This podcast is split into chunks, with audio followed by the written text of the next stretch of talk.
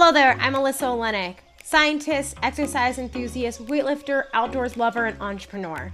I believe that the extremes in the fitness and wellness industries are leaving way too many of us out of the conversation, not telling us the knowledge that we actually need to succeed in our health, our wellness, our nutrition, and quite frankly, our lives. They end up giving us black and white polarizing messages that leave us more confused than giving us the answers that we need. Through my 10 years of studying exercise science, metabolism, and female physiology, as well as exploring the outdoors and being a fitness athlete myself, I'm here to bring to you the conversations that need to be had in an industry that often is too far focused on extremes. So if you join me on this podcast, I truly believe that life is best lived in the messy middle. Hello, everybody, and welcome back to another episode of the Messy Middle podcast. We already had Dr. Karin. Did I say that correct this time? Okay. Yeah, Karin okay, I always worry that I say it wrong. On earlier in this uh, previous season, and everyone loved her episodes so much. It's probably one of our top episodes that we have out there, especially one of our most listened guests um, that I decided that we had to have her back on here to chat again about New Year's goals and setting New Year's goals and what that looks like in long term goals because there's a lot of slack and hate on the New Year resolution thing, but also a lot of good and positive that comes out of it. But not even necessarily the New Year itself, but starting over on the on a Monday, a birthday, a start of a new month, a start of a new year, a start of a new decade, whatever that looks like, it means to you. Um, a lot of people hate on that stuff, but there's some validity and worth in doing that. But also, no matter who you are or when you're starting a goal, whether it's a Wednesday in the middle of October or the 1st of January, whatever that looks like for you, we're going to talk about some actionable things that you can do that can help you improve your goal setting um, and make them realistic, what that looks like. And if those of you had listen, have not listened to the previous episode, Karin has her PhD in psychology and mindset and all of these behavior change stuff. So she is truly an expert on these things. So well, I'll chime in my own personal opinion on many things, I'm sure, in the episode because I like to think I have someone who has a little bit semblance of idea how to set goals and achieve them. Um, her stuff is going to be way more rooted than evidence, where mine will just be like my personal opinion, which it turns out most of what she says fits my bias. And so that's why I just personally have her on my podcast anyway. So, welcome back to the messy middle. I know that everyone is so stoked that you are back here.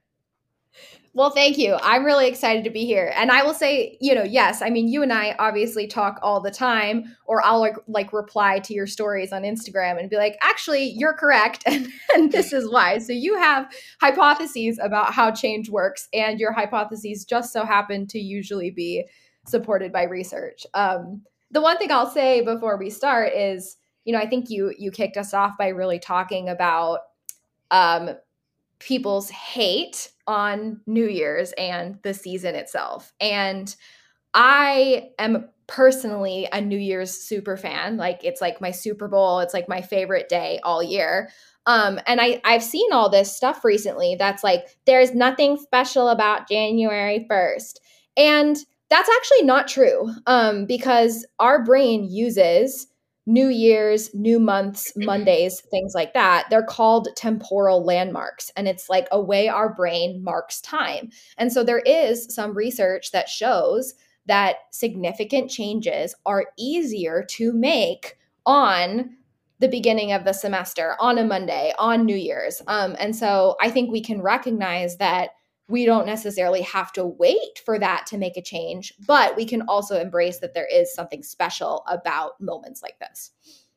Yeah, I mean, I even think I've always not loved that narrative either because I've always I love fresh starts. I love New Year's. I love birthdays, and I'm someone who really does set goals and falls through follows through on them. It's not like I'm someone who just can't start something in a random week or day and make that happen. But there is something so special about that, like the almost like the possibility of that or the freshness or the cleanness of it. And like, I don't know. I love New Year's Day. I love New Year's. I love sitting down in a coffee shop. Um, I call the week before New Year's fuck up free week. That's my what I like to call it um, because you can start setting your intentions for what you want to do better the next year or you want to do, but you can kind of start practicing implementing them. But like you can fuck it up as much as you want. I like to call it that's like something I've been doing since I was in like probably college, where I like take a moment and get a good cup of coffee, set my intentions for the year and like what I want to do. And then I'm like, okay, well, like what can I start working towards now to implement that? But like if I fuck it up, then it doesn't matter because it's not January 1st, which is so silly. But like that is something I've done for years.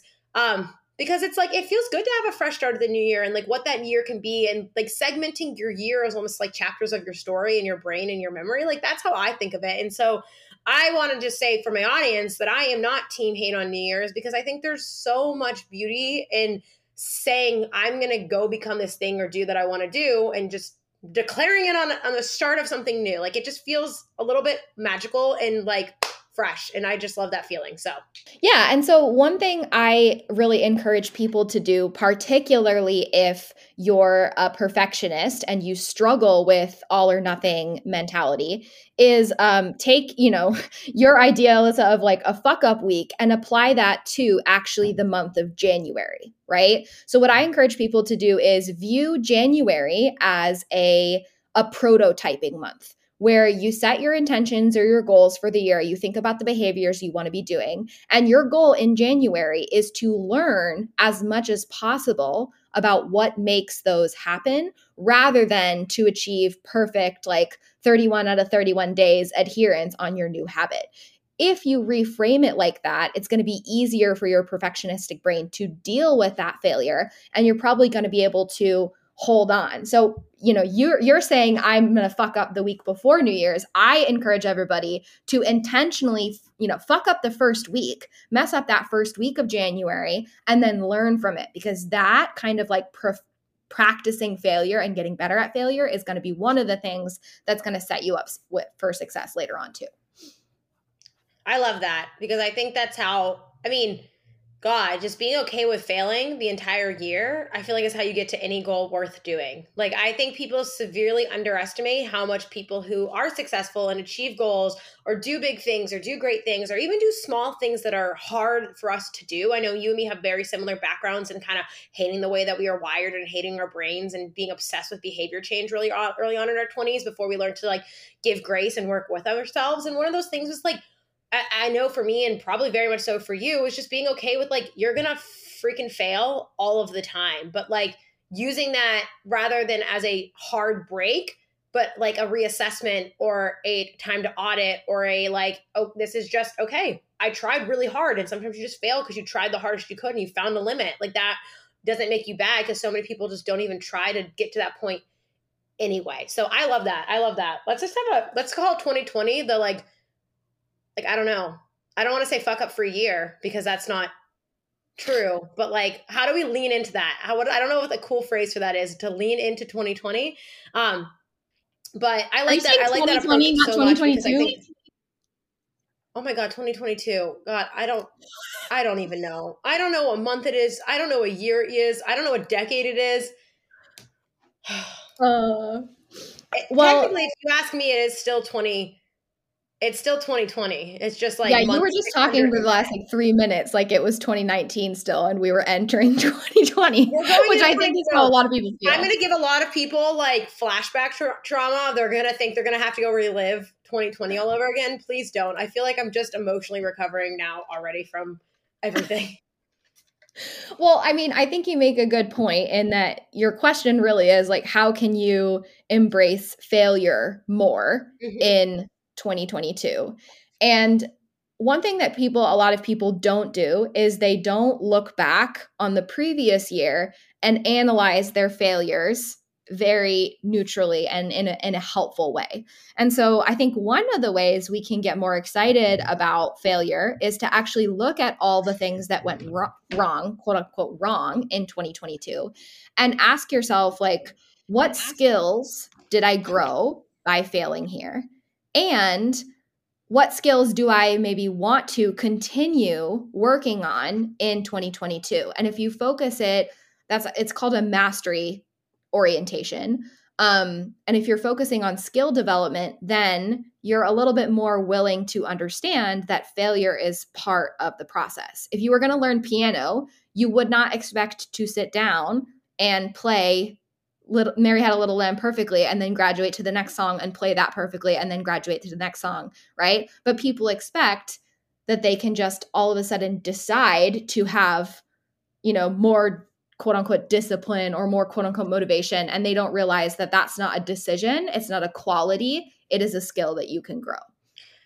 I want to I want to I want to chat I want to chat and dig a little deeper into that comparison though because I feel like there's a difference in the types of activities that we're willing to give ourselves grace on, right? Like I feel like for most of us, if we were to start trying to play the piano, especially in our 20s, 30s, whatever, as grown adults, we probably wouldn't like beat ourselves up that much about that. Like we'd be like, oh, okay, like obviously, like I suck at this. If they unless you had some comparison of you being a child prodigy and then taking a decade off or something like that. But like if we were to pick up something stupid like that, we would probably like not have this deep shame tied to not being excellent at the piano right away, right? But we have very specific goals that are so pushed to us around New Year's, right? Usually around bodies, fitness, finance, at like at all these different types of things um, that we tie so much pressure and shame and like no room for failure in them whatsoever. And is there anything that you can speak of of like why that is, or is that just because of like the social narrative around these types of things, or people believe they have to have certain types of goals, or there's less pressure because people aren't like uh, people don't really have harsh opinions about people's piano skills because we don't play piano, but like a lot of people have opinions about food and fitness because we're because if you eat food and you move your body you're an expert in everything right? So is that like where does that come from and how do we disassociate with like maybe the societal pressure of certain goals so we can focus on just ourselves in those outcomes rather than like what they should be what they need to look like how they should feel etc cetera, etc cetera? yeah so i think what you're really talking about is a people have a fixed mindset about um, their ability to navigate their own lives. And that is because if you look at the way we talk about behavior change, we talk about it as if it's a result of a series of qualities. So it's like if you have self control, you can change your behavior. If you have discipline, you can change your behavior, right? And the problem with, you know, discipline is the one I hate on the most because what even is discipline, right? Discipline is, okay, people define it as like your ability to dictate what you do on a regular basis or your ability to control yourself, right? But what people don't realize is that's not some, you know, inherent ability that you either have or you don't have. Like people will say to me, "Oh, I just I I don't have self-control. Like I don't really have much discipline as a person or I need I need more discipline. Mm-hmm. And what they mm-hmm. don't realize is that discipline is the name we have given to what it looks like when you increase a very specific series of mental skills, right? So someone who's like I have discipline when I go to when I don't feel like going to the gym, I just go. Okay, let's look at that for a minute. Yeah. First of all, the person that person has a heightened o- amount of awareness, probably, about what's going on in their brain when those thoughts start to occur. So, when the resistance to the gym starts to pop up, that person has a high amount of awareness as to what those thoughts exactly are. Two, that person probably has um, heightened skills in things like emotional regulation, um, or like mind management, I call it. So that person is able to recognize the unhelpful th- thoughts that are like, we can't go to the gym today, and redirect their brain towards like, hey, we're going to go to the gym today. You know, this is really important to us. Use that outcome based thinking, etc. Right. Three, that person probably has systems and routines set up to make that gym process as easy as possible. And four, that person also has years of practice of using those mental skills over and over and over and over again. So for yeah. the person who quote has discipline, it feels really natural, but for the person who doesn't have those mental skills, they're never told how to actually develop discipline or that it's a skill in, a, in the first place. So if I can like give people one reframe to put in your head for 2022, it would be to focus more on what mental skills you need. And those are usually things like flexibility, self compassion, awareness, mindfulness, like all of these skills that people kind of shrug off. Those are actually the things you need to focus on in order to change your behavior. And I think it's so funny too, especially when we get into the narrative. And I would assume that people think that I fall into this camp of being a little bit more hard ass and gritty in the way you approach things because of just the nature of how I am and the things that I do. But really like people think that you have to be this like big tough macho awesome badass person to be like i go to the gym. I eat chicken. I eat my protein. I'm disciplined. I wake up early and I think it's so funny because, like, again, you and me have similar backgrounds in how we were growing up. I was a chaotic mess going into my 20s, and I knew the kind of person that I wanted to be. And I did not know how to get there. I didn't. I was obsessed with it, and I didn't know how to get there. But I had to give myself a lot of grace and a lot of compassion, and a lot of things that I like to really, I just feel so woo woo to me because I'm like, I'm not like, Liz, you are just a beautiful butterfly and you deserve the grace to go to the gym today because you love it. I'm like, no, but like I use the time to cultivate skills decrease resistance, decrease decision fatigue, decrease anything that got in my way of going there. So it's not a heroic effort for me to go to the gym when I go because it's built into my schedule. And I think a lot of people forget that in order to become what you think is like the ultimate tough guy or badass or disciplined person, like, oh, is actually a lot of like doing less, being indirectly lazy, being spe- like specifically lazy, which gets frowned upon and hated on. And two, it involves like really heightened self awareness, which I think sometimes people just don't have. And three, being nice to yourself. Being mean to myself literally got me nowhere. I like had to stop being mean to myself because that like an internal narrative isn't what you're going to get. And so to pivot that though, for people who maybe they resonate with the word discipline more, I guess, like if someone came to me and said, I want to get toned, like I could scream at them all day and say toned isn't a thing, or I can be like, okay, well, like this is how you get to this goal. So for those that are still convinced that they need to be disciplined or want to be disciplined or they want to be a disciplined person type thing, what steps do they actually need to be taking or maybe implementing into their January and their in their fuck up month of the year in order to actually get on the track of becoming a person who looks disciplined, quote unquote, to the outside eye, even if it doesn't actually involve the traits that we think are normally associated with that. Yeah. So there's three things that come to mind and i know you're gonna you're gonna love these because i know you're a bigger proponent of these so the number one thing is essentialism or prioritizing. Okay. If you want to be really good at something, if you want to be disciplined in a certain area, you're going to have to let go of things. You're going to have to give up on things, right? That's just the way life works. I always tell people that, you know, a lot of people go into the New Year's and they set 26 different goals or like seven different goals. And what you're doing is you're running one mile of 26 different marathons, and then you're mad that you don't get a medal. You're like, yeah. I'm not getting anywhere. I feel like I've run a marathon and I'm not getting anywhere. Yeah, you did run a freaking marathon, but you ran one mile of every single race. And so, guess what? You got nothing. You, there was no reward. There was no, F, like, no finish line for you because you spread your energy across too many different places. And so, the number one thing is like, knowing what is important to you and why it's important to you. Um, so I don't know if you if you want to jump in on that before I go to the next one. No, I think that's so true, and I think people also my my opinion would be with that is that if you have to give up things you're already doing in order to focus on those few things you want to achieve, that doesn't mean that you are necessarily failing those things. So I'll use myself as an example since this is my platform and people follow me. Is I'm not training for ultra marathons right now. You could mm-hmm. technically say you're a failure, you're a fraud. You put on this big hype that you're an ultra runner and you're not even doing it. But that is not something that can be a priority in the season for me to achieve the other things that I want to do. Something had to scale back so my other things could scale up, right? Where balance isn't a thing, it's a harmony of priorities. That doesn't mean I failed. That doesn't mean I'm not an ultra runner. That doesn't mean that I am a fraud. It just means that right now I am not prioritizing that thing in my life because it is not important and it distracts from the things that I'm trying to do. And I think people tend to think, well, if I'm backing off on this, well, then I suck and I'm awful. So they feel like, especially with that concept of balance that people are obsessed with, that you have to be doing everything well all the time. And I guess this could go into a rant of people say, how do you do it all?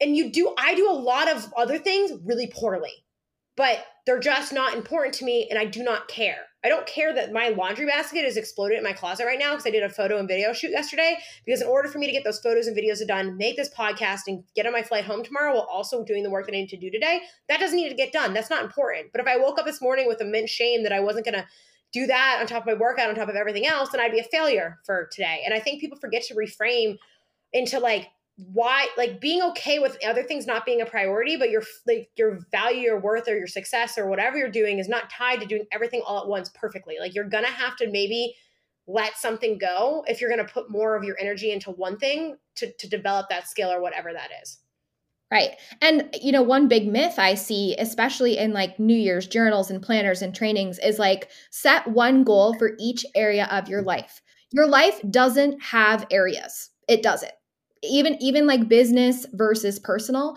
like if you're training for an ultra marathon and trying to you know hit an enormous income goal in your business those are both depleting the same resources which are your energy your time and your self-regulation So mm-hmm. you can't separate those things, right? And so that's one mistake I see people do is they like they pick a goal for each they like divide their life into their arbitrary areas. They're like this is my financial goal and this is my fitness goal. Guess what? Unfortunately, it costs a lot of money to do various fitness. And so you can't just be like, "Oh, I'm going to save all the money, but also I'm going to do everything possible to get really jacked because at the end of the day, when you need to buy money. that $45 supplement, like what are you going to choose? You have to have those priorities, right? Um yeah. Which brings me to thing number 2 is that people don't strategically break the year into chunks or like seasons, right? So I personally really recommend that you break the year down into quarters. One of the reasons that people are hesitant to set a full goal for the whole year is they're like, I don't know what's going to happen. Okay, cool. Set a big purpose, right? What's your big purpose for the year? And then make that into something that's a little bit more concrete on a quarterly basis, right? So I have a like pretty massive revenue goal for my business set for next year. Mm-hmm. But on mm-hmm. a quarterly basis, I'm going to make sure I look like look at what actual behaviors I need to be doing and what actual skills I need to develop in order to make progress and hit my like benchmark of that bigger goal. So that's another thing too. No, I fully agree and I think that we know we're in a fitness related niche so I can say this and I like looking at life like fitness. I periodize my life according we don't max out or do high volume blocks every single block of training in the year. We don't. We have times where we do lower volume, lower intensity. We have deload weeks. We have one training session on a Monday that's really intense, and then two easier ones the rest of the week. Like I periodize my weeks and my work and that all across the year because you can't go 100% all of the time. You really can't. I would love to. If I could find a secret hack to go at the intensity of which I wanted to do every single day and not burn out and die and crash and have my brain stop making connections, yeah, I would absolutely do it. I'd pay a bajillion dollars for that secret hack, but it's not possible. I'm human and I have to give myself grace, right? Just like all of you listening to this, like you got to give yourself grace because then you're just going to drive yourself mad because that perfectionist idea of hitting every day 100% does not, it doesn't happen. Like I miss my bench sets every Monday I missed a set of bench for like a month, and then I haven't hit missed a rep in three weeks, and I'm going to PR in two weeks. But like those misses didn't mean I failed. It just means that like I had to keep revising the plan of how I can improve that moving forward rather than throwing out the whole ship.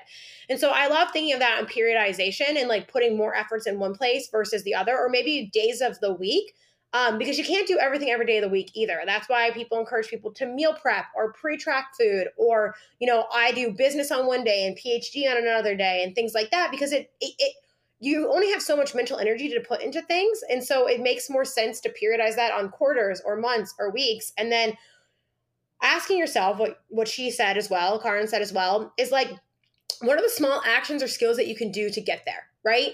So I wanted to squat 300 pounds again this year. That's a PR that I haven't hit since I was powerlifting five, six years ago. And I told my coach Noah, and I got injured two different times this year. So my goal was supposed to be hit by July, June, July, and now I'm going to hit it in December. I'm not going to fail my goal. It took me six months longer than planned. I'm not going to fail my goal. But when I was injured, I didn't say, well, screw it, I'm going to stop lifting. I modified around that to do the work that I could do to move me forward. And then I'm still going to most likely hit that goal in a few weeks because I was okay with that. Um, and I'm only going really intense in my training right now leading into it, right? And then we'll regroup and do it all over again. But I had to pick what actions I wanted to do every day this year to get to that goal that I'm going to hit the week before the new year. And so part of that was that I needed to squat two, one to two times a week.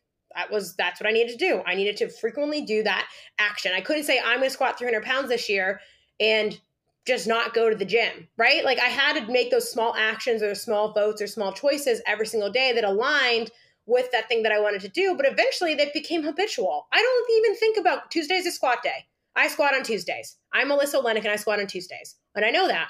And I don't always want to do it, but I do it because I know that that's the person that I am and that's what I do to get to my goal. And that's how we get there over time. So I love fitness analogies for everything just because I feel like it makes it like so, because fitness is so rudimentary. It's stress response recovery adapt right and like that's i think people forget to do the same thing with their their brain maybe or their their yeah. choices or their behavior yeah no they absolutely do and people have So I want to touch on two things you said. One, I want to touch on the fact that people have wildly unrealistic expectations for their own productivity. People mm-hmm. think that they should be able to sit down, like they should be able to get up in the morning and make 100% of the best decisions all week long. People expect their you know, they think if they're doing the right thing, that their energy is going to be stable, that they're going to feel happy. And they, when people have a week where they have less energy or they're more moody or they're feeling tired, they make that into this big problem and they make that into this story about how they don't have, they're not a good person or they don't have enough discipline or they don't have enough willpower, right? In reality, it is just like strength in that, like, you're not going to have your best workout every day that you go to the gym. And you cannot go to the gym every single day and max out, right? Yeah. But people expect to show up every single day at work and max out their brain. People expect to be able to have hours of totally uninterrupted focus without being distracted, right? Without, you know, having resistance towards tasks. And I think that's completely bullshit. We've somehow created this like wildly unrealistic idea of what it is like to be a human being. But your brain is a part of your body. So just like your body has natural fluctuations, your brain has natural fluctuations. And that's not something that you need to fix. And it's not something that you need to have a crisis about every time you're having a week where you're like having trouble getting your shit together. Sometimes you're not going to have your shit together. And if you release the expectation that you're going to be 100% on point all time all the time, you're going to be a lot happier in your life, right? Yeah, no. I mean, that's I'm a mess of a human. I feel like people don't think that about people that are successful, but I know you're the same way as me. We're highly educated and we have great businesses and we're smart and we're good at what we do. And you know what? Me and Karin behind the scenes are tornadoes. Probably. We're two tiny twisters existing in our mm-hmm. lives. But a long time ago, and I know you talked about this, I just forgave myself for being that way because my natural default setting is chaos. I do a lot of controlling my life to control my own chaos. And I do a lot to reduce the chances of tempting that within myself because I know that's my default setting. I know my default setting is to be literally a mess, just absolute chaos. And so I have worked with behavior choices and skills with myself over years and years and years to reduce that so my default is less drastic in my chaoticness, but I have weeks all the time where, like, I even said to my coach today, I was like, I'm not getting enough work on my PhD done this week, but like, my brain's just not there. I'm tired for some extra reason. I don't have enough times of strict focus. So I said, I think I'm just going to give myself grace and do all the other little things that don't require a lot of attention and get those done because that's still buying future me time. And I know I can trust myself to get those things done when I just have a day where I can just put it all into that one thing instead of having my energy everywhere. And he, because I, he said to me, and like I wasn't even mad at myself. I was just telling him about my life, and he said a great statement today. Shout out to Noah. Um, and he said, "Why is that a bad thing?"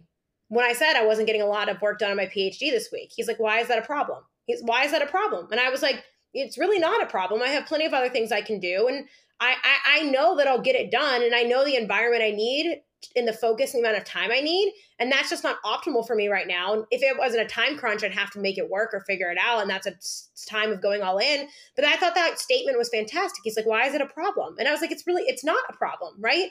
Like, as long as I know I can trust myself to do the thing that I need to do in order to move myself forward eventually at some point, then it's okay that today sucks and that I suck at today. Like that, that, that's okay. Well, and I want to point out that even that is like a judgment of yourself, right? Like, yeah. I work with so many clients who beat themselves up at the end of every day because they and they come to me because they're like, I'd never get enough done. And the very first thing we do is like, a we clarify what they think enough supposedly is right mm-hmm. so we write our little to-do list in the morning and we decide arbitrarily that like these five things are what we need to get done today and that that's enough right? And then if we only do four out of five five things then we decide that that's not enough and that we weren't productive enough. And then that causes these feelings of guilt and shame right? But the truth is that's that's not admissible in court right? Like we have no actual data about what it was that you did today that could have been enough or not enough. We have yeah. literally no idea. And perhaps what you you know the brain power you conserve today is what allows you to power through things tomorrow right? And yeah. so what i encourage people to really do is like practice noticing the judgment of your own productivity of your own like accomplishments and then practice releasing that and reminding yourself that you have no idea if what you did today was enough or not and you won't know. You won't ever know. Um but i think you also said something there which is like you know that at the end of the day you're still moving towards like where you want to go. And so a lot of people ask me um, and i know one of your q&a questions was like should i set intentions or should i set like smart goals? Yeah. And my answer to that is that you need both. You need to be looking at what your daily life look, looks like and the tiny behaviors and choices that are going to make things easier for you but you also need a sense of big purpose, right? You also need that larger idea because, you know, let's say that my goal at the end of this quarter is to um I don't know. Let's let's say it's to like launch something in my business and have 50 people enrolled in it, right? And then I distill that down to behaviors and I'm like, okay, I need to work on this thing for 30 minutes every single day in order to have, let's pretend it's a dissertation. Let's pretend my dissertation needs to be done. It's already done, but let's pretend it needs to be done by the end of the quarter. right now. yeah. And, and, and I'm going to work on it 30 minutes per day.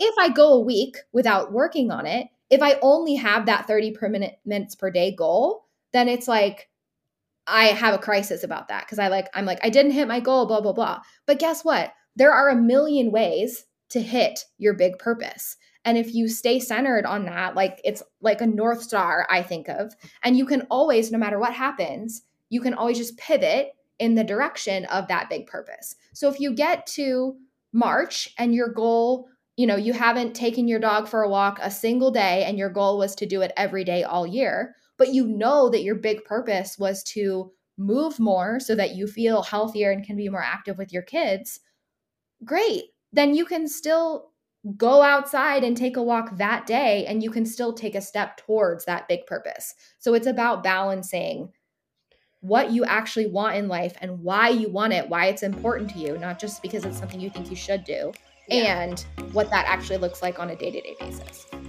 The Messy Middle podcast will be right back after a quick word from our sponsors.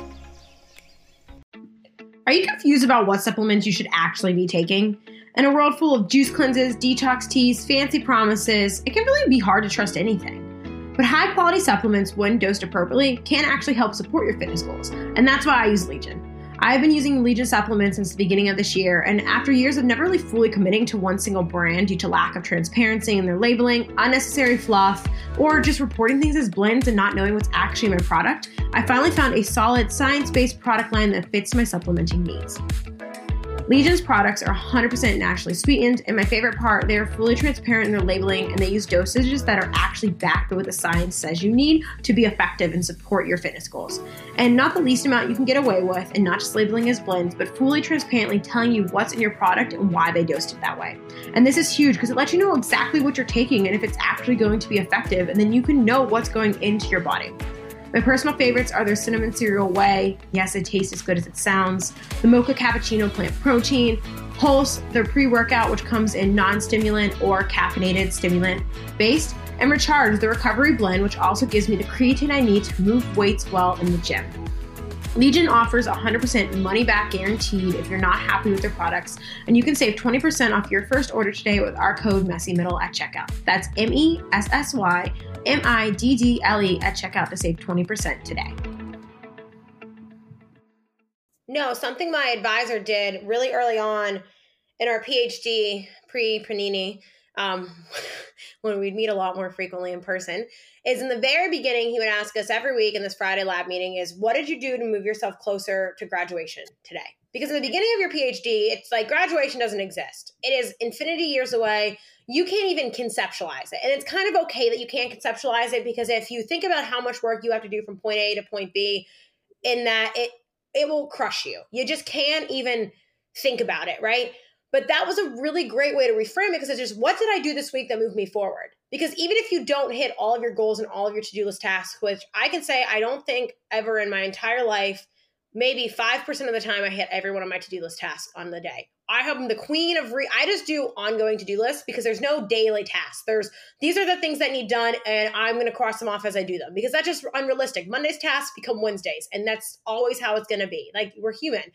But that was a great way to like then pause and look back at the week and be like, "Oh, I didn't really fuck up. I still moved forward. I still took actions and choices to move forward rather than looking at, well, I didn't do this. I didn't do this. I needed to be doing this." Well, what did you do that moved you forward? What did you move that got you closer? And all those little baby action steps that I took four years ago, well, they got me to where I am now. Looking back at everything I've done between that point and now, I, I don't even I can't even conceptualize that I did it, right? But I did it in tiny little steps that just moved me forward day at a time. And the broader picture was that I wanted my PhD, not because no one wanted it. No one, everyone thinks that me getting a PhD is a terrible idea. No one thinks that this is a good idea except for me, right?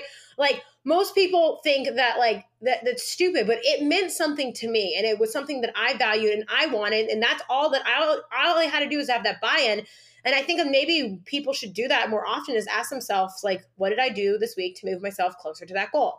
Especially when they're really big long term goals that aren't only a January of each year goal because your goals should be long term, right? Like they shouldn't just be like, I mean, maybe they can be short term, but ideally, if you're looking for behavior change, I'm assuming people want these things to last longer than just one month or three months of the beginning of every year. They're looking for something bigger. And I think maybe we can pivot into this is like setting goals that are long term, that are bigger, that are multi-year maybe because i think people think of new year's goals as just being one year but you've started a business you've got graduate degrees you like all even like my athletic things that i do in my time none of these are single month single quarter or single year goals. These are goals like pretty i want to call medium sized goals as part of these massive big long term goals. And I think a lot of people either have never been in the experience of having a multi year or long, big, a really big goal and that's really scary and they and i think because they don't they haven't done it they don't know what it looks like where people like us would be like well okay that makes sense like i could probably take on another multi-year goal and be okay with it because i know yeah i'm gonna fail yeah i'm gonna suck yeah i'm gonna get mad at myself it's gonna need grace this is how i move forward. So what's your advice to people who they do have goals that are bigger and they want to maybe make goals that like a 2022 goal that is part of a bigger goal or a multi goal or setting those quarters like how to break apart these massive things into realistic chunks and maybe make progress within their behavior improvement within it across time like what that realistically looks like. Because again we're gonna you just get better as you keep going. I'd assume the same works with goal setting behavior change implementing your goals right?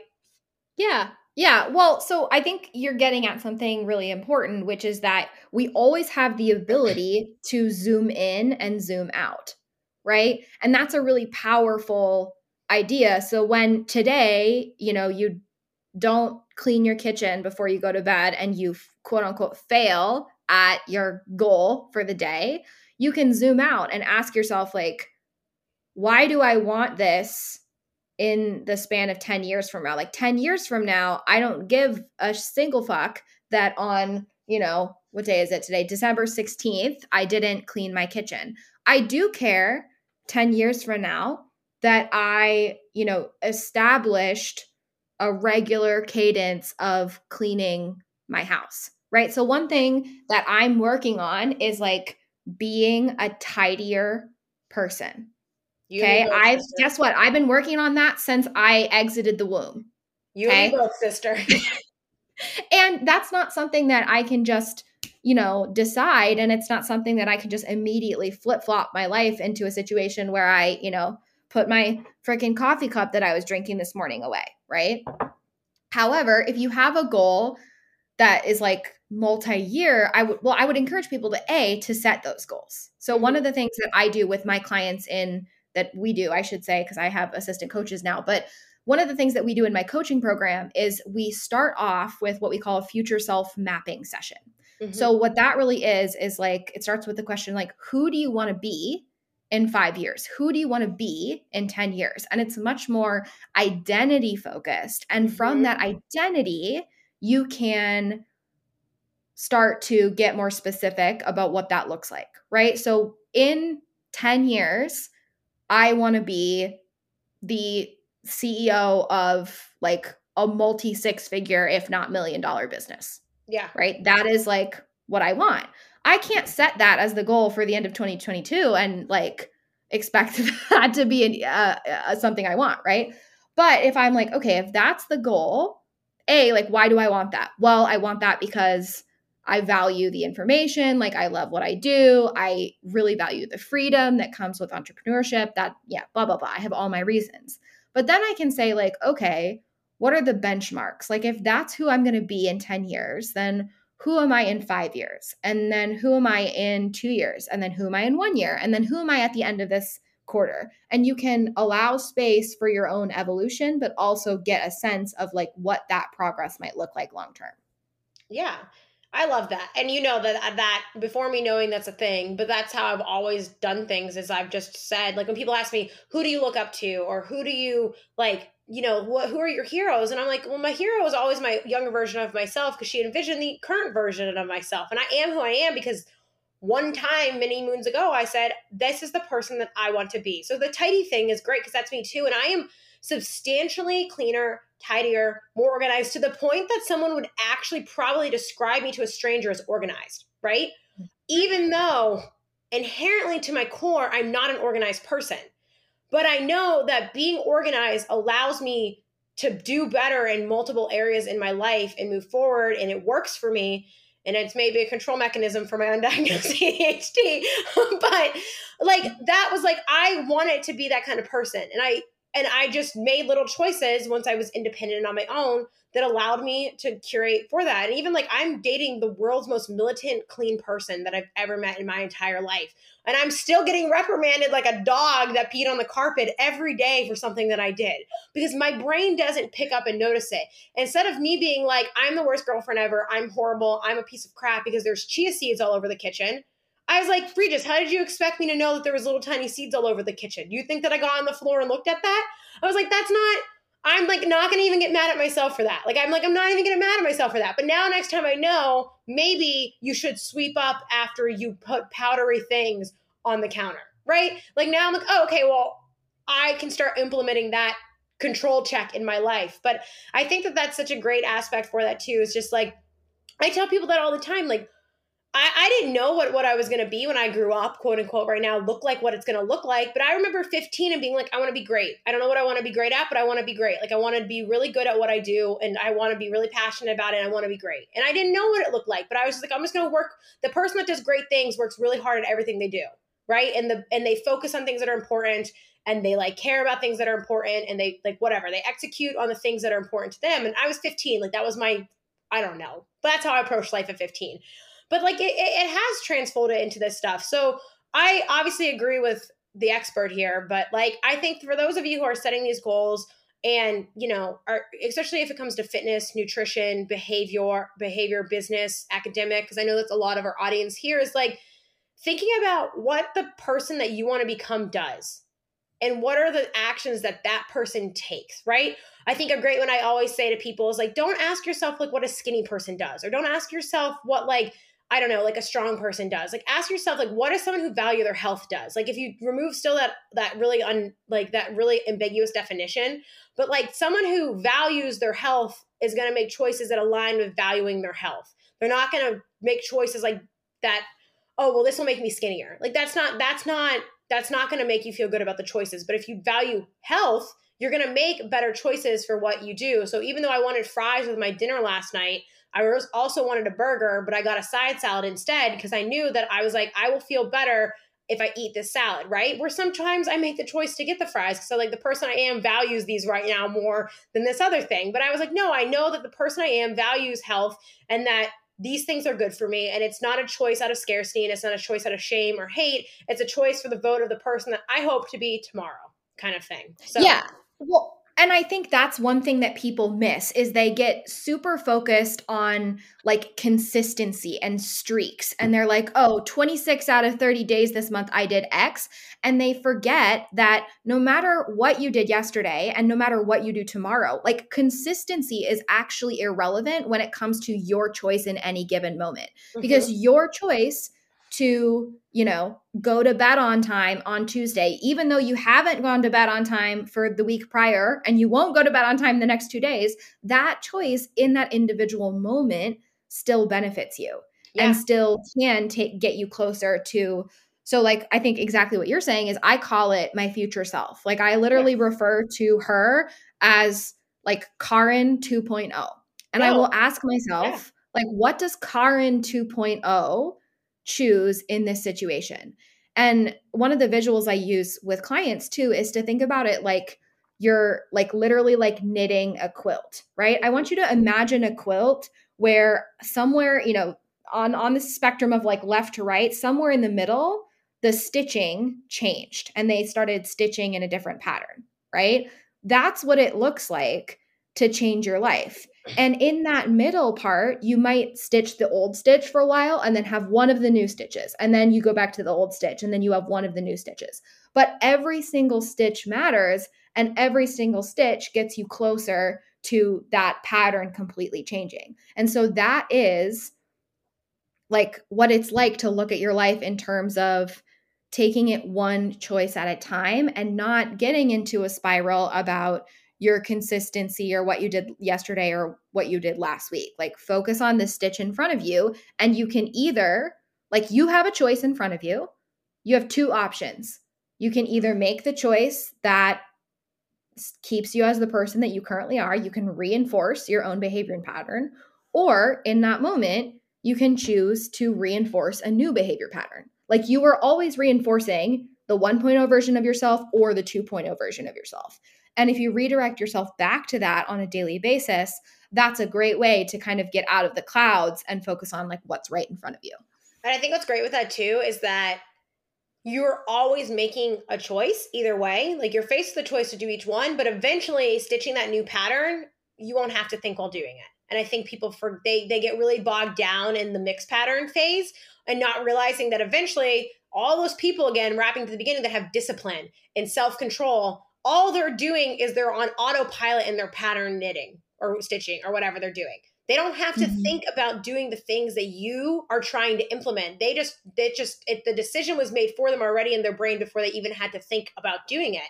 And I love that too as well because I always say, I literally say to myself, I'm like, what what does my future self need? Like what do i need to do for my future self? What action do i need to do? And that's not just like the cliche like stuff that people tie that to. Like i mean that literally like i'm going to organize this file right now because in the future i'm going to want to get this and it's going to make my life easier. It's not just like the drinking the water and the eating the vegetables or like and that's how i actually i feel like it allows those behaviors that are i'm really resistant to um, I don't know if this is in our brain, but like I I hate folding laundry, right? But if I think about me on Wednesday, I want to fold laundry for her though. But if I think about me on Sunday, I'm like, oh my god, this act is awful. But I can almost motivate myself, quote unquote, to do a behavior that I hate because I know that like I love me and I care about me and I want me to have a better week and I want me to have a better day and I can make a choice that allows that for myself. Like treating myself like like like a being that I care about and I take care about. Like if Regis has a really busy week and I know that he doesn't have the ability to clean the kitchen, I'm way more motivated to clean the kitchen because I love Regis and he values a clean kitchen and that reduces his stress. And I don't want him to be more stressed than he is because I know that that that matters to him. So I'm going to pick up that in my relationship because I love him, right? I can't tell you how often I unload the dishwasher out of love and not because it needs to be unloaded. But I take that same thing and I apply it to myself. Like I love myself. I take care of myself. I want myself to be successful. Like that third person cheesy thing that feels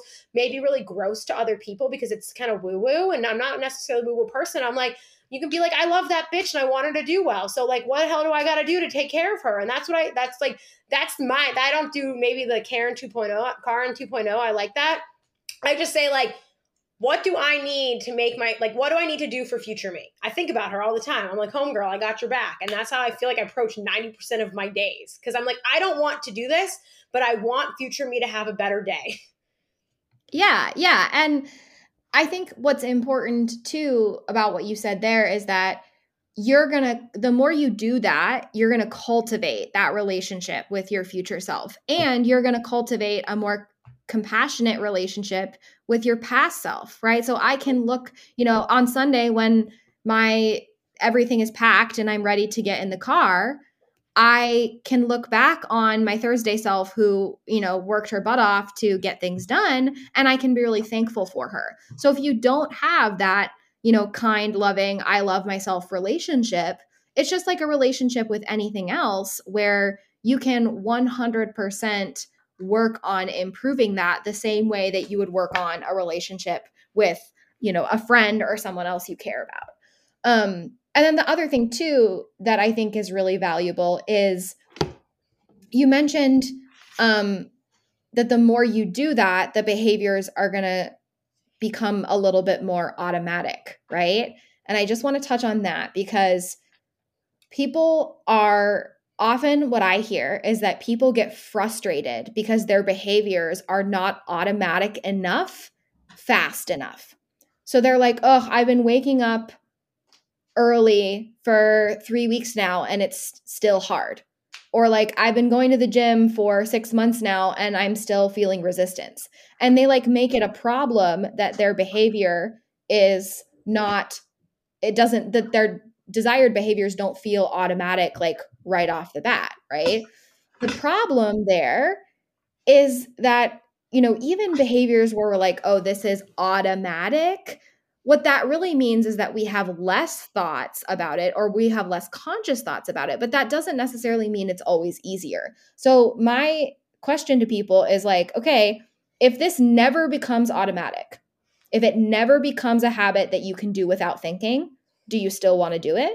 And if the answer is yes, then do it and drop this weird expectation you have about like when is this going to be easy? Maybe it's never going to be easy. I've been going to the gym for like 5 years now and it's still not easy and it's still not automatic. There's not going to be a day in my life where i just like naturally pop out of bed and get to the gym on thursday mornings. Like that's not going to happen.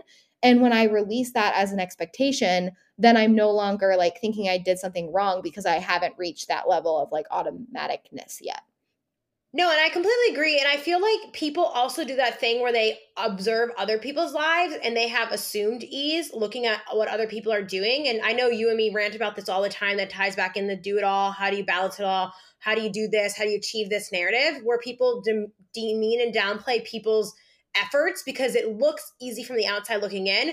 And like, that's the point, right? It should look easy from the outside looking in for the people who are doing things well. But that doesn't mean that like that isn't still there. And I think that's like, I always love that you still talk about how you struggle with being adherent and exercise because like it, it is right like it's it's real and it's true and it doesn't mean that you don't value your health it doesn't mean that you don't value being strong or you don't value fitness it's just saying hey this is hard and i don't like it right i'm never going to enjoy cleaning. I'm not. I'm never going to enjoy it. I'm never going to enjoy it.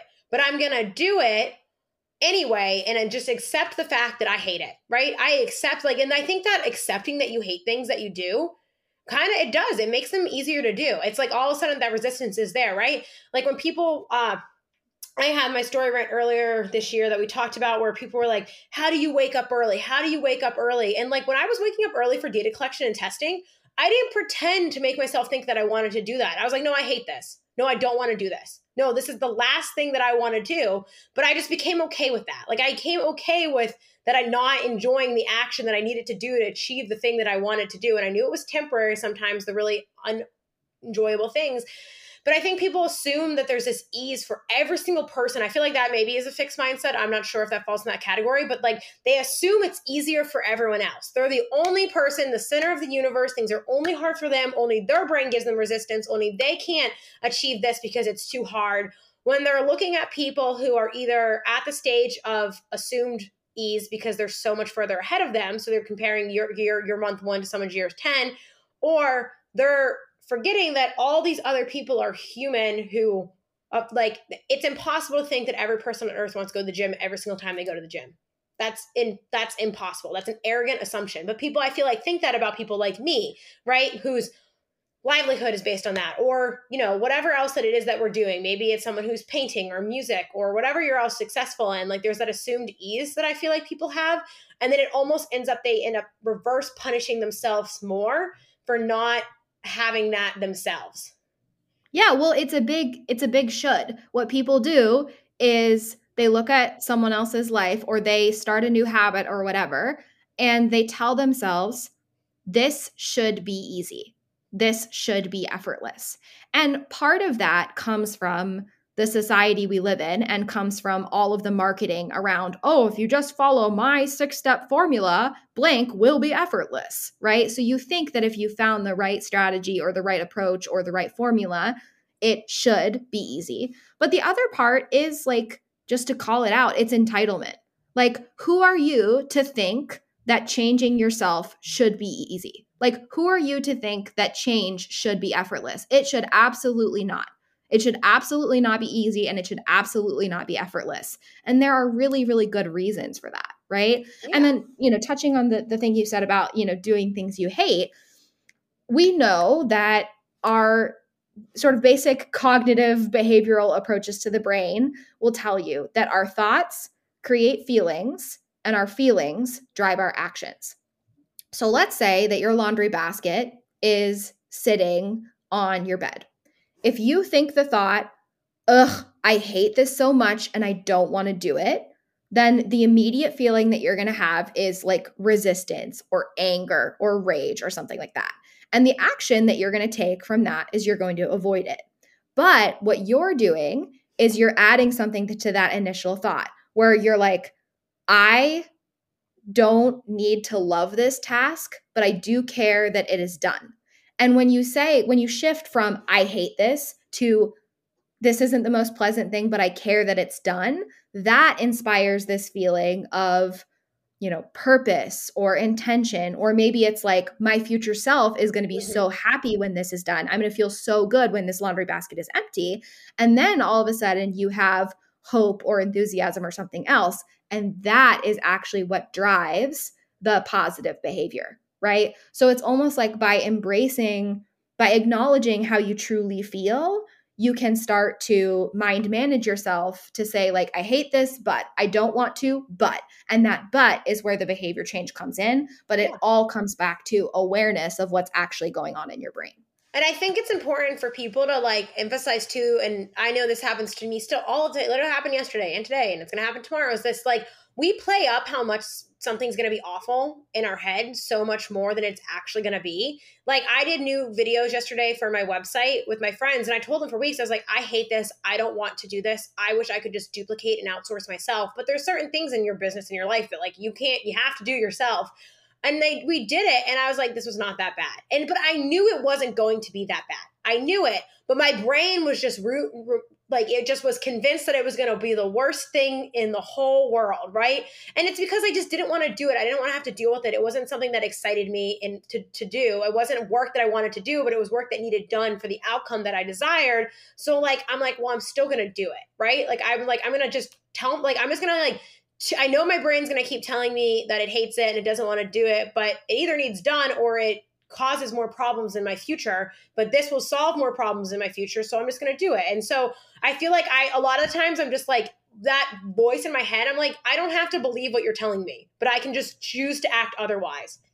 Yes. Okay. So that is it, right? If you want to know, everybody, there it is. The secret to Alyssa's success in life is that exact thing that you just said, which is called cognitive defusion. Okay, yeah. so you have cognitive fusion, which is when you believe your thoughts are facts. So when the thought pops up in your head, I don't want to do this, like this is going to be awful, you treat that as a fact. And then you're going to have dread, you're going to have intense anxiety, you're going to take action like and and your your behavior is going to be totally dictated by your thoughts, right? Yeah. But the second you diffuse yourself from that thought, and you realize that it's not that I don't want to do this, it's that my brain is telling me I don't want to do this. Or maybe my brain is telling me this is going to be awful instead of viewing that as an objective truth of the world. that tiny bit of distance lets you start to self regulate and pivot and direct your behavior better in that circumstance.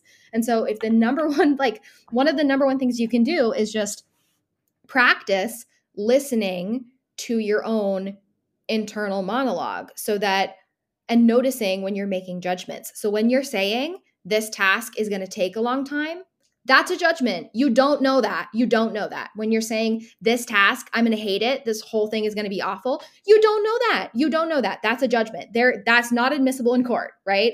Yeah. And so the more you can diffuse yourself from what's going on in your brain and view it as like I you use this language too. I use it all the time. My brain is. My brain yeah. says, my brain wants to separate yourself and that will be a huge advantage to your own behavior change. Yeah. And I feel like it's not like I always did that, right? But you kind of learn over time. You're like, oh, when I talk to myself this way and I treat myself this way, I get the outcome that actually works in my favor. And nothing's ever as bad as I truly think it is. Maybe the voice in my side of my head is an asshole, and I should take what they say with a grain of salt and decide what actually is going to happen. Like, and like it's so silly, but like I, you know, you get you get to that point eventually. You're like, oh, I don't have to believe this. Like, I don't have to believe this lie that I'm being told, whatever it is. So yeah, I love that. And there's my secret, everybody. We figured it out. I got I got figured out on my podcast. But um with that being said though, for those that have legitimate desires to set new goals and intention for the new year or whenever it is, what do you think are like the true actual like steps that you would recommend them take maybe like you know, towards the end of the year, beginning of the year. I not I'm not sure when this episode will launch. I'm really hoping it launches really close to New Year's, um, if not that week. But like, what do you actually suggest other than like being okay with failure, going into like and treat January like a failure month? Like, how do they sit, sit down? Like, what are like uh, basically what are the actionable things that they can do with all the information we just gave them that gives them a like a I don't want to say a to-do list because that's giving people more things to do, but like an action list of like, okay, like this is what I could sit down with a pen and paper and do in order to ensure success in whatever that looks like for them going into the new year. Yeah. So i will give you a to-do list, people. So step one, you're going to sit down and you're going to review 2021 as if you are a case study. So I would encourage you to even like put it in third person when you're writing things down. So like Karin attended the gym. Karin made it to the gym 120 times this year. Karin did this launch. Karin grew X skills, right? Karin failed at blah, blah, blah. Like literally get as many of the facts about the year as possible. So if you can look at like your Apple Watch and get your exact actual gym adherence, if you can look at um, your financial statements and like actually figure out how much money you spent on X, right? Get as much of the the pure data as possible and then neutrally examine that and see what you can learn about your own behavior, right? And one of the things that you're really going to look for in that process is limiting factors, right? So, what's the number one thing that's holding you back or that held you back this year from being the person that you want to be, right? So, for example, in um, June, I had this conversation with myself. I reviewed the first six months of the year and I noticed that my business and my behavior was kind of all over the place. And it was all over the place because my moods were all over the place. And so, really, emotional stability was my number one limiting factor. So, what did I do? I booked a psychiatrist appointment and I booked a therapist and I got situated in taking care of my mental health. And as soon as I I removed that limiting factor, it's like removing it's like letting go of the arrow, right? You start to shoot forward mm-hmm. when you start to remove those things. So that's that's like number 1, review the year, get curious, celebrate yourself, but also look at the things that might have been holding you back. Mm-hmm. Okay? Step 2 then is to ask yourself who you want to be at the end of 2021, right? So we talked about big purpose. We talked about this sort of like 2.0 self framework. So who do you want to be at the end of 2021? And when you go to, or at the end of 2022, and when you go to sleep on December 31st, 2022, like what do you want to see in your year end review? What do you want to have accomplished? Like, what does that look like? Okay. And at this stage, I really encourage people to you know brain dump everything that pops into your head. So let let everything come out even if that's overwhelming and perfectionistic. So put all of your goals on a big sheet of paper okay? Then step 3 is to look at all the goals you have all the things you want to do and start categorizing them. Are they like an, a concrete outcome goal or are they like a behavior goal? Is it a day-to-day thing or is it like a big picture thing? You can also look at um, strategic byproducts, right? So maybe one of your goals is to um, walk more, like to walk five days a week. And then another one of your goals is to hit a new squat one, one rep max. It's possible that walking more as like a form of active recovery could be a strategic byproduct of that goal of of being more physically active and squatting that one rep max. So look at the goals that are connected to each other in that way and look at the way that look at the resources they pull from. Right? So which of your goals are directly competing? And when you look at that and you start making connections and seeing cause and effect and seeing strategic byproducts, then it becomes much easier to either eliminate or delay and to say this is a this is something I want. Like I want to run another half marathon. Am I going to set that goal for 2022? Probably not. Will it be on the table for 2023 and 2024 and 2025? Sure, it will always be on the table and I will table it until it's that periodized season in my life, right? Mm-hmm. So you can look at your goals and delete or delay or and then you're going to end up with like one or two ideally, a few that you really want to like go all in on. And then the fourth step is to break the year into chunks, however that looks for you. That can be semesters, that can be months, that can be quarters, and figure out what your benchmarks are of getting to those bigger goals and what your daily life might need to look like in terms of habits you're creating and skills you're developing in order to get to the to become the version of yourself that accomplishes that thing.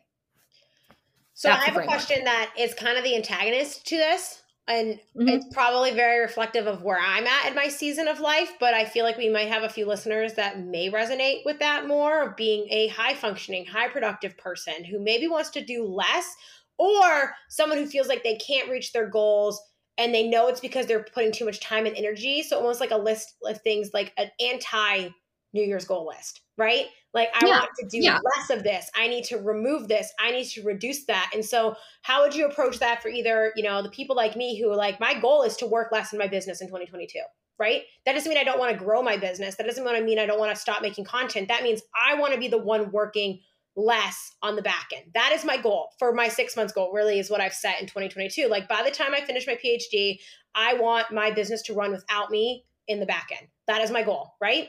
I want to work less, which I don't think makes me a bad, lazy person. That makes me a smart, efficient person. Essentialism again.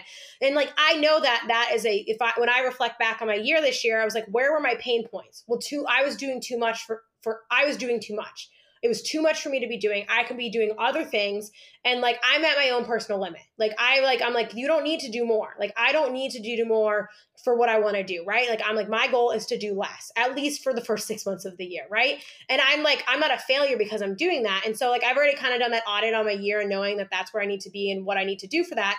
But for people who are maybe in a similar position and or feel like they can't set goals because everything else is too much or they're doing too many of the, the unimportant things, how should they approach like they kind of aren't they don't suck at the things that they want to do, but they feel like they don't have that capacity to do them. Maybe is a better way to frame that.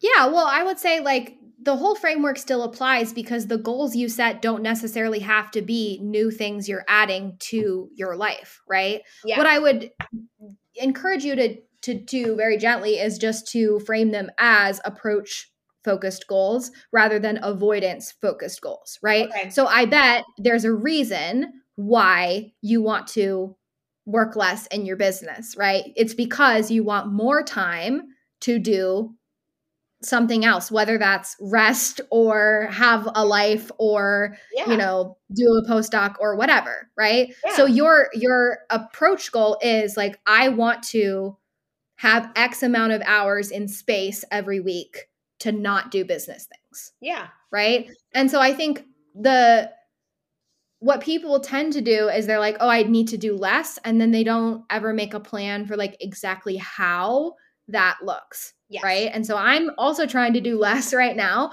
Um doing the most over because I have a full-time job and a full-time business. Yeah. Um and so one of my goals is to get to the point where I can do everything that I need to do for my business in 10 hours per week. Right?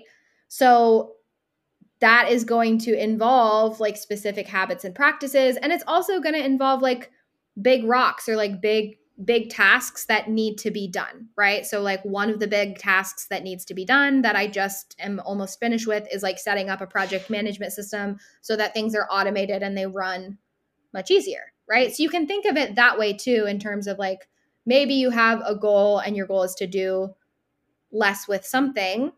Maybe that's a one-time thing. Like maybe that looks like by February you have X amount of money saved up so that you are ready to quit your job so that you can be doing less and be doing more somewhere else. So yeah. I think it totally applies. It's just about being specific about what doing less actually looks like and being specific about what the purpose of less is. I was going to say, and I bring that up too, because I feel like a lot of people go into New Year's where they want to do less of something they consider to be a negative behavior and they just restrict it. And like, I will not eat carbs in 2022. I will not look at my phone in 2022. I will not do this or that. I will not miss a workout where we know that's not realistic and that's not going to happen because you're going to do those things. And so I brought that up too because I think that's how a lot of people like they set their goals as I will not do this. Well, no, your goal is to use your phone less, scroll your phone less, spend times less on your phone, and making that a goal and setting up that. And I, I wanted to emphasize that.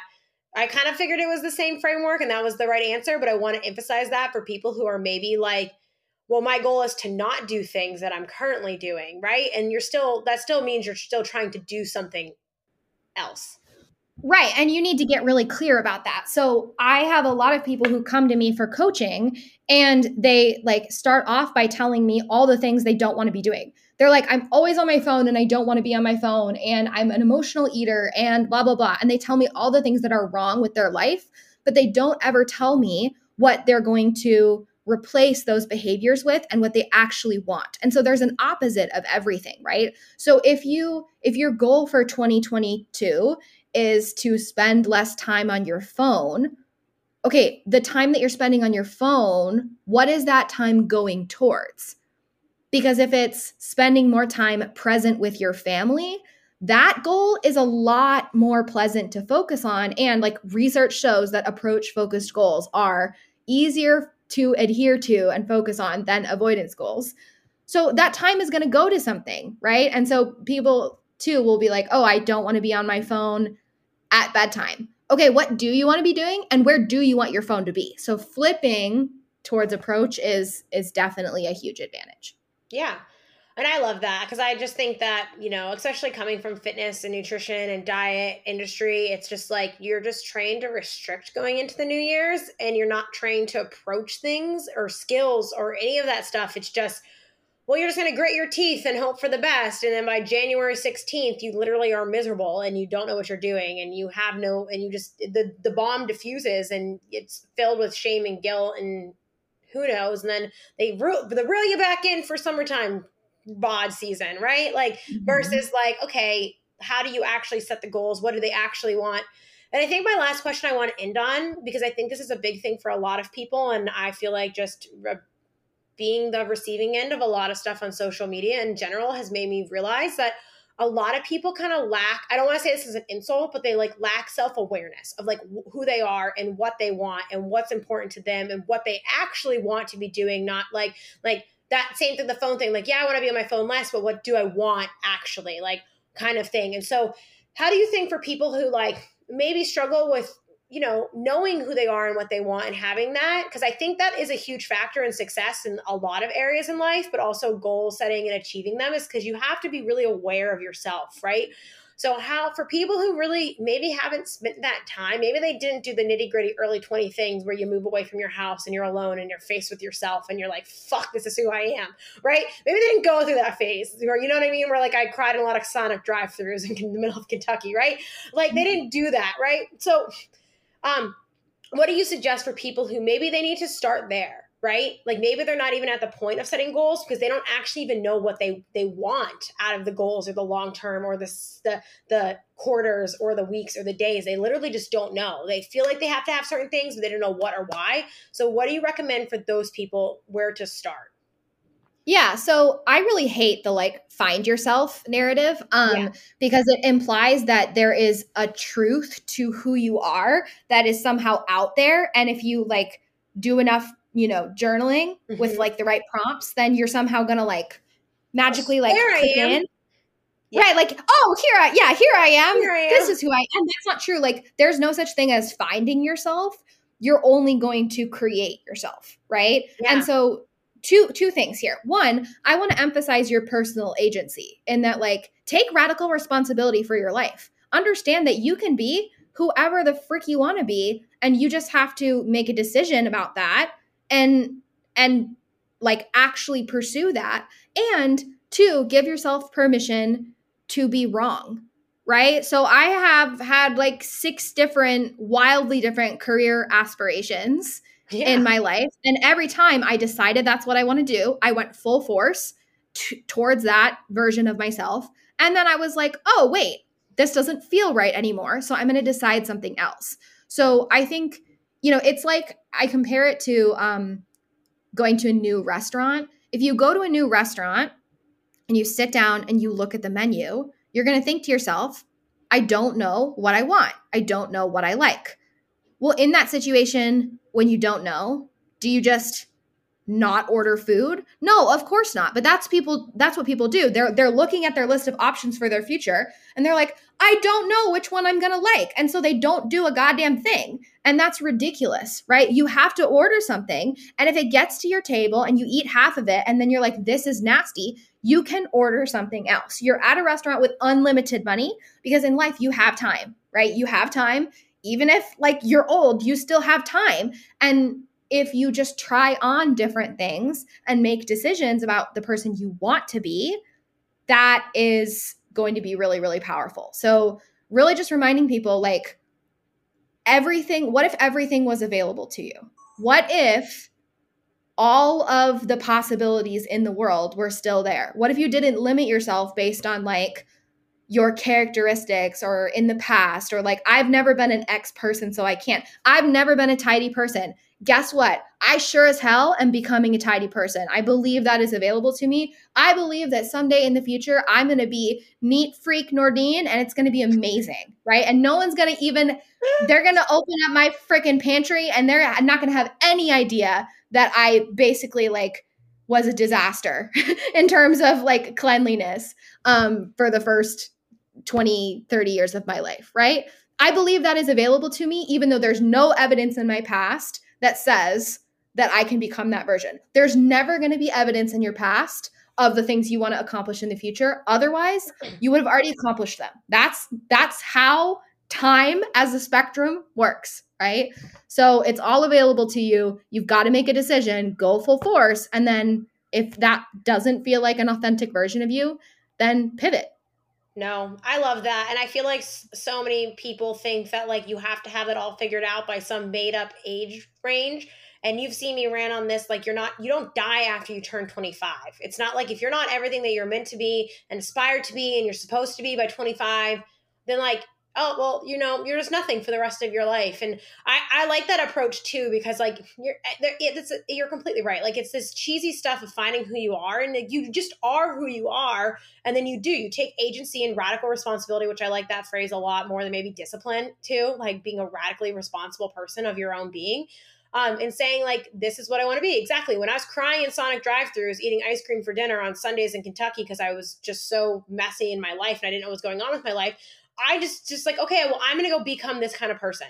And there's things that I didn't become or didn't do or didn't fit along the way that I dropped, but eventually I zigzag ping pong through the pattern of the mouse maze that is my life And even Karin knows that I'm at another split and then I don't know where it's going to go. And I'm doing that same thing, but I have the option to choose those things. And I have the option to, I had to remind myself 16 times the past week that I can say no to any of those at any point in time. And then it feels a lot less stressful to make a decision of my future because I can always say no, I can always pivot, I can always change. I don't have to be the person that I choose to be a year from now, right? And that's what I'm even doing in my own life. And I think people, I love that, that radical responsibility and saying, like, I can go become all these things and not looking for proof in your past that you are them because again exactly you're then like what would be the point of setting goals and achieving them if you've already are all the things that you're going to be right? Like then it would defeat the purpose of this whole podcast and we just wasted an hour and a half of your time right?